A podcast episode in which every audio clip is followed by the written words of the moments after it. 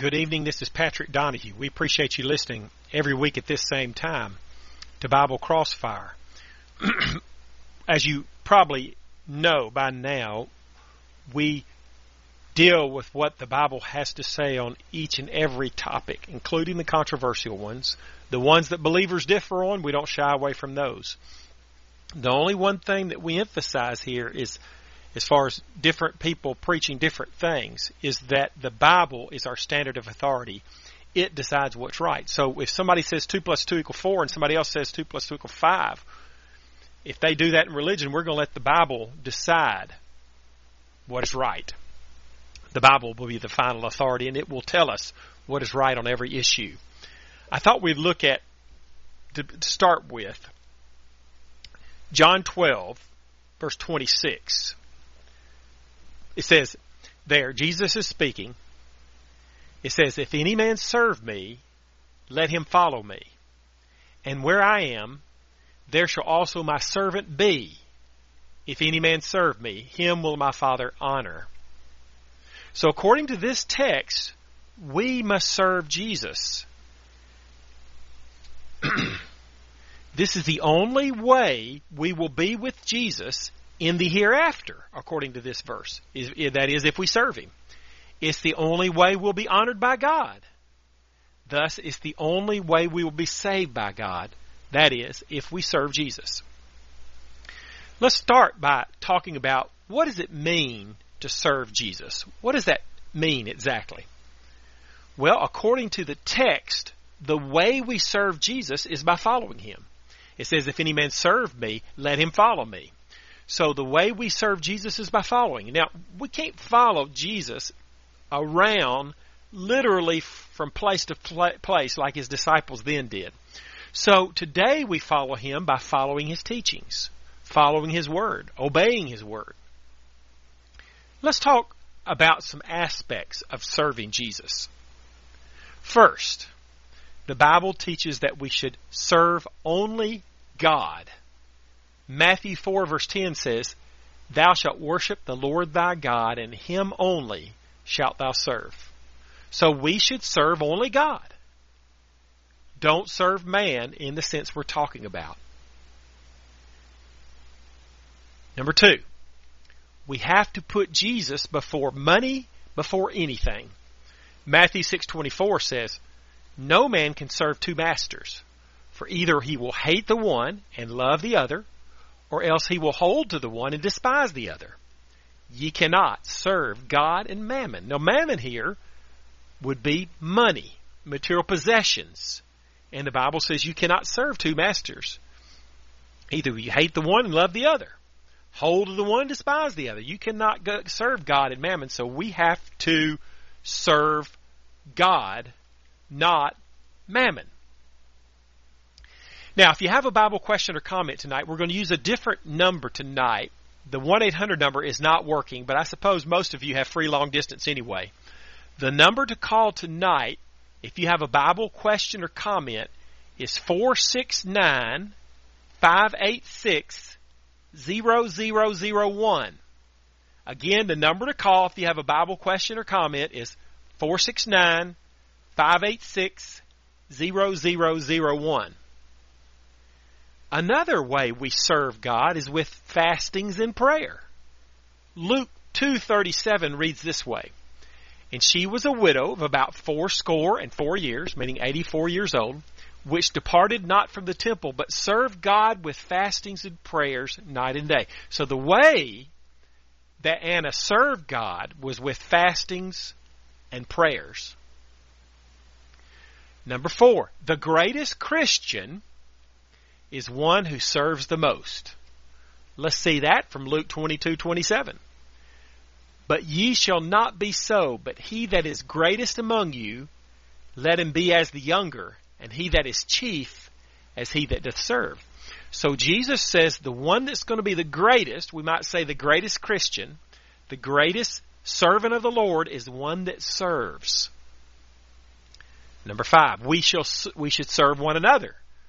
Galatians 5:13 reads this way: For brethren, ye have been called unto liberty, only use not liberty for an occasion to the flesh, but by love serve one another. So we need to serve one another. And lastly, in this vein, we must quit serving sin. Romans 6 verse 6 says, knowing this, that our old man is crucified with him, that the body of sin might be destroyed, that henceforth we should not serve sin. Again, the number to call if you have a Bible question or comment is 469 586 0001.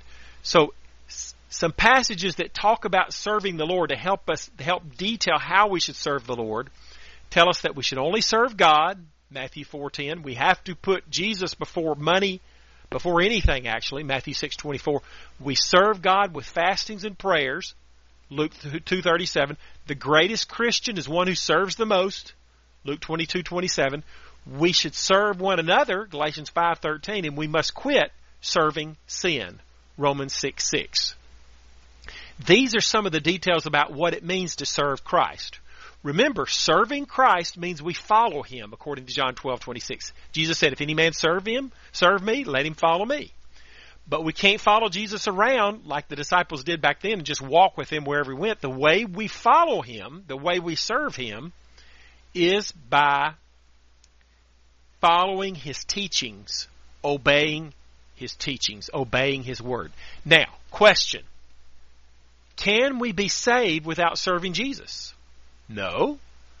John 12:26 teaches that only those who serve Jesus will be in heaven with Jesus.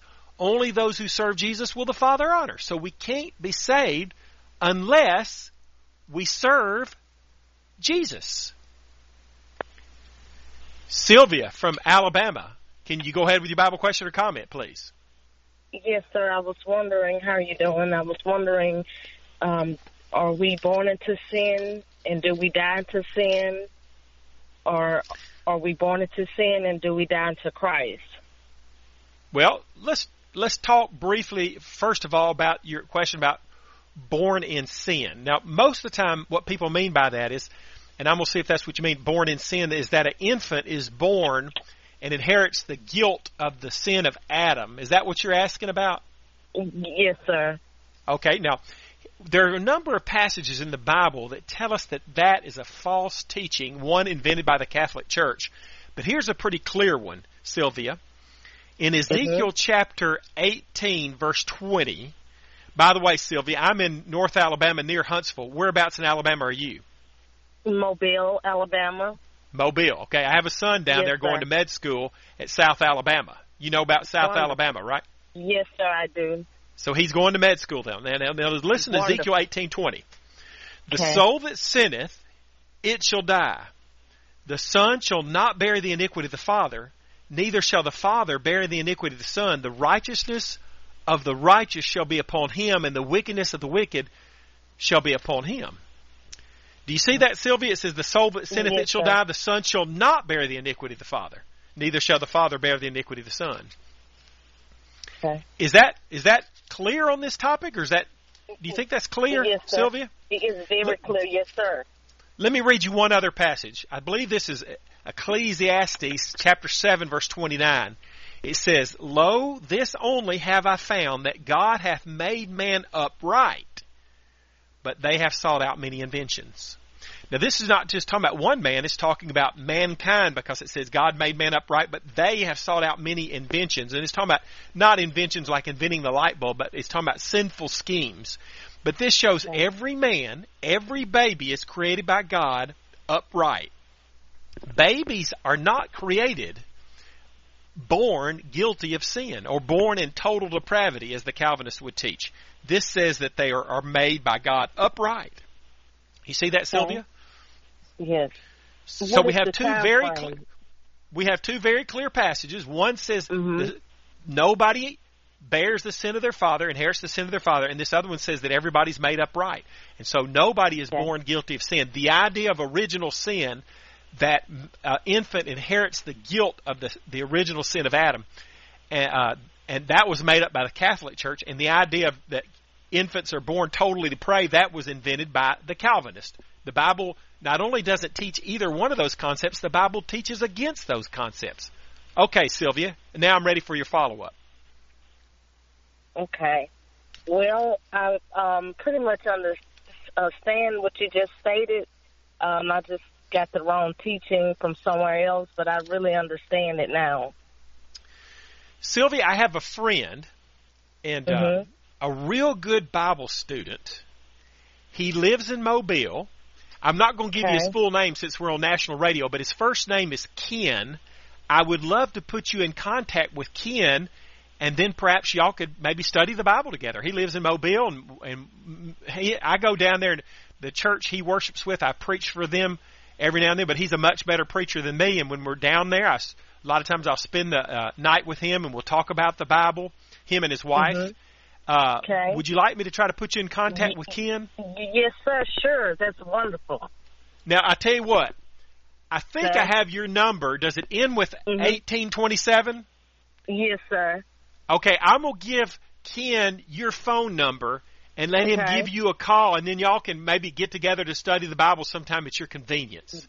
Yes, sir. Bible study. okay, that's wonderful. One thing y'all can talk about is this idea of original sin, you know, inheriting sin, and y'all can go. There are a lot more verses to talk about other than just these two. Okay, yes, so I'm going to give him your number, the number that ends with 1827, and hopefully he'll yes. give you a call in the next day or two. Thank you. Well, Sylvia, do you have any other Bible questions or comments? No, no, sir. I thank you. I appreciate it so much, and God bless you. Same to you, Sylvia. Okay. Bye-bye. Bye. Nicole, you're on Bible Crossfire. Go ahead with your Bible question or comment, please. Oop. I may have mistaken trying to pick up Nicole. We'll keep going and see if Nicole can get back on there. You know, so we're talking about how that you have to serve Jesus, and we're showing from John twelve twenty six that you have to uh, serve Jesus in order to be saved, because it says those who serve Jesus will be in heaven with Jesus, in effect, and those are the only ones the Father will honor. You know, a lot of preachers say all you have to do is believe in Jesus to be saved. But passages like the ones we've been going over prove that you also have to serve Him. You have to serve Jesus to be saved. Now, let me illustrate what I mean by that. You can believe that a king exists, but serving that king is another matter. I can believe that King, the King of England exists, but there's a big difference in just believing that he exists and serving him. You see what I'm saying? And so this passage and other ones, John 12:26 teaches not only do we have to believe the king Jesus exists, we have to serve the king in order to be saved. You see the difference? Mike from Washington, go ahead with your Bible question or comment, please. Okay, yeah. I want to talk to you about what you said a couple of weeks ago about the baptism and salvation. They go together, according to you, right? Correct. Jesus said, He that believeth and is baptized shall be saved. Mark sixteen sixteen. First Peter three twenty one yes, says, Baptism doth also now save us. Yes, Mike, I do think okay. they go together. Uh, what you didn't uh, what you didn't uh, tell us is the, the number of passages where baptism is not uh, admission in salvation. Take, yeah. for example, the two men who went down to the temple. One was a tax collector, and the other one's a Pharisee.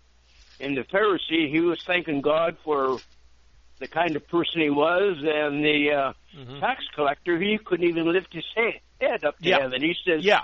"Have mercy on me, a sinner." Then Christ right. said that he went down to his house justified. He was justified when he said that. So, Mike, you're making the point that if if a verse talks about salvation, it doesn't mention baptism. That must mean that baptism is not necessary. Is that kind of your argument? No, no, I'm not saying baptism is not necessary. No, not necessary to salvation. Necess- it is necessary. What I'm saying is that you can be saved uh, in, independently from um, baptism. You don't okay, have to be baptized That's, and saved at the same that, time.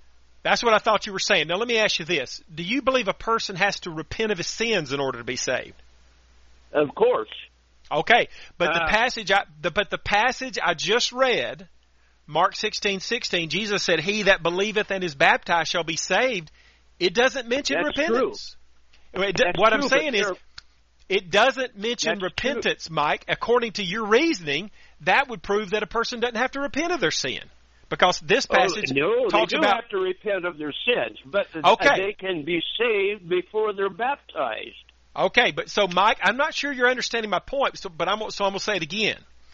Your argument is is that if we find a passage that mentions salvation and it doesn't mention baptism, that proves we don't have to be baptized in order to be saved. But if that reasoning were true, Mike, that would prove a person doesn't have to repent in order to be saved because there are a number of passages, and Mark 16, 16 is a, it is a good example of one, that's, that mention salvation and what a person has to do to be saved, and they don't mention repentance. He that believeth and is Okay. baptized shall be saved. And so, Mike, here's the If truth, I think. No, Go ahead, I'll here, let you just talk a Let me say this. Okay. uh, read the last verse in uh, Mark in Luke seven, where a woman was a sinner, and she was Mm-hmm. the one that bathed uh, Christ's feet and wiped it with her hair. And the last verse it says, and he said to the woman, "Thy faith has saved thee. Go in peace." Okay. Her faith Now, saved her. I'm going to read you a passage, and this passage will help you see why these people you're talking about in Matthew, Mark, Luke, and John didn't necessarily have to be baptized to be saved because baptism is a requirement of the New Testament law in order to be saved, Mike. And the New Testament law had not gone into effect while those people lived. Baptism wasn't required for salvation until after Jesus was dead and dead because the Great Commission, Your the Great is not 100 percent effective. Okay, Just the great the New Testament hadn't been written yet. It was still the New Testament age, and he told the woman, he says, "Thy faith has saved thee. Go in peace." And the two men in the temple, the Pharisee and the tax collector, the tax collector, he just admitted that he was, you know, that he was a sinner, and it said that Christ said that he went down to his house justified and not the other. Okay, so so let me read you this passage, Mike, and see what you think. Hebrews nine fifteen through seventeen says, "And for this cause he, that's talking about Christ, is the mediator of the New Testament, that by means of death, for the redemption of the transgressions that were under the first testament, they which are called might receive the promise of eternal inheritance. For where a testament is, there must also of necessity be the death of the testator. For a testator is of force after men are dead, otherwise it is of no strength at all while the testator liveth. Now the writer of Hebrews here, Mike, is making an analogy to like a will. I'm one of four brothers, four boys, and my parents made out their will in the 1970s that the, their their possessions would be split equally among their four sons. But those possessions didn't go to me and my brothers until after my mother died in 2010 because the will did not go into effect until after the death of the one who wrote the will, the testator. Now, the parallel is being made here in Hebrews 9, Mike, is that the will of Christ, the testament of Christ, the New Testament, does not go into effect until after the death of the testator. And so, Who said? the- where in the Bible does it say that? Hebrews 9, I just read it to you, verse 15 through 17. It says, For where a testament is, there must also of necessity be the death of the testator.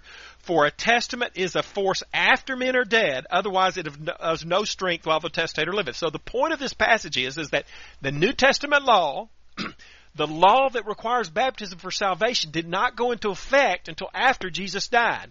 So the people you're talking about, they lived before that. They lived under the Old Testament law. They're kind of more parallel to Moses or Jacob or even Adam or Abraham. Of course, those folks didn't have to be No. baptized. Baptism did not even exist during those days. And so the Great Commission was given, Mark 16, 16, after the people that Mike is talking about after they lived and died. The Great Commission, where it was first stated that baptism is necessary to salvation, Mark 16, 16, he that believeth and is baptized shall be saved.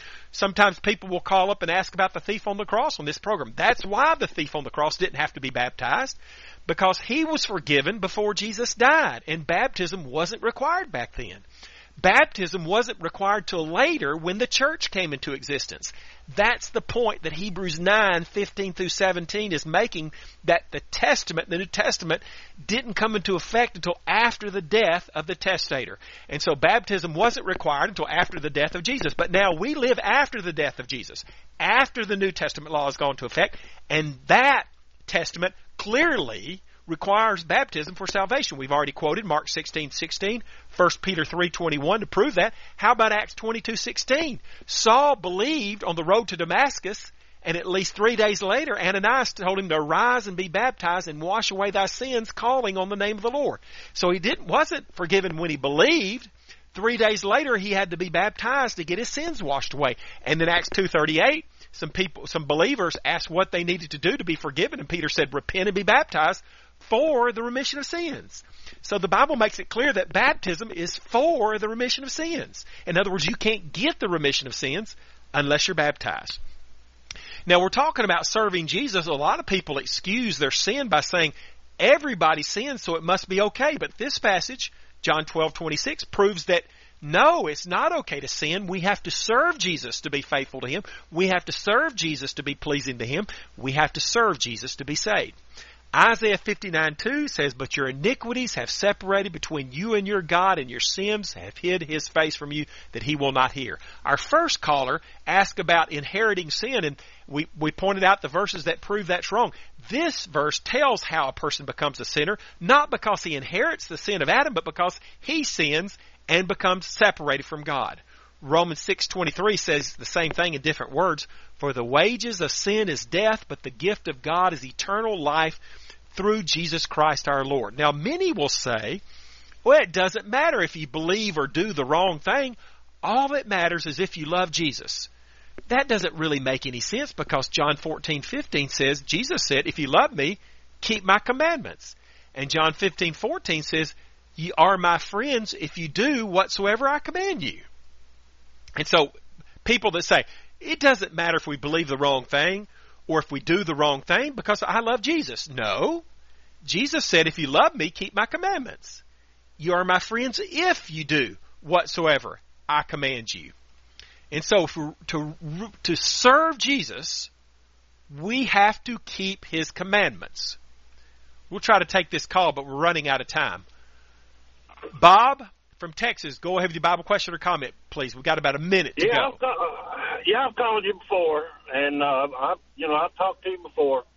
But sir, I'm gonna tell you right now, you are so full of bull. It's unbelievable. Every Sunday night, you get on here and you try to tell people how to be saved, and you got to serve. You got to do this. You got to do that, and you got to do that.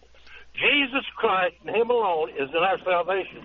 Well, I'm going to let you go, Bob. I got to go off the air in just a minute. Got to go off there in just a minute. But let's go back and read the passage that we started with. Jesus said, If any man serve me, let him follow me. And where I am, there shall also my servant be. And he's talking about being in heaven. The only ones that are going to be in heaven with Jesus are those who serves him, those that follow him. And if any man serve me, him will my Father honor. So the only ones that God are, is going to honor are those that serve Jesus.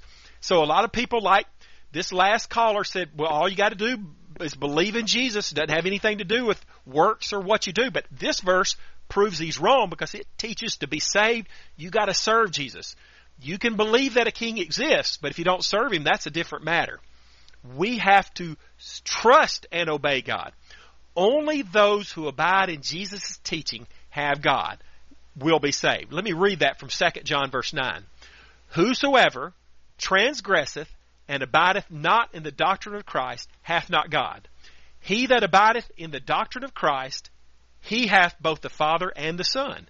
So if we don't abide in the teaching of Christ, the doctrine of Christ, we don't have God. Only those who abide in the t- doctrine of Christ have both in the Father and the Son. So it's not enough just to believe in Jesus. We have to abide in the doctrine, the teaching of Christ, or we don't have God. Now ask yourself this question. Can you be saved if you don't have God? Obviously not. The only way we can be saved is through the grace of God. Because we're in fellowship with God. If we don't have God, we're not going to be saved. Well, this says we have to abide in the teaching, the doctrine of Christ to have God. That would mean we have to abide in the teaching of Christ in order to be saved. That's 2 John verse 9. You look it up in your own Bible. See for yourself. whosoever transgresseth and abideth not in the doctrine of Christ hath not God. I'm not making this stuff up. This is what the Bible teaches. Let me close by reading John 12:26 again. If any man serve me, let him follow me, and where I am, there shall also my servant be. If any man serve me, him will my Father honor. We have to serve Jesus in order to be saved.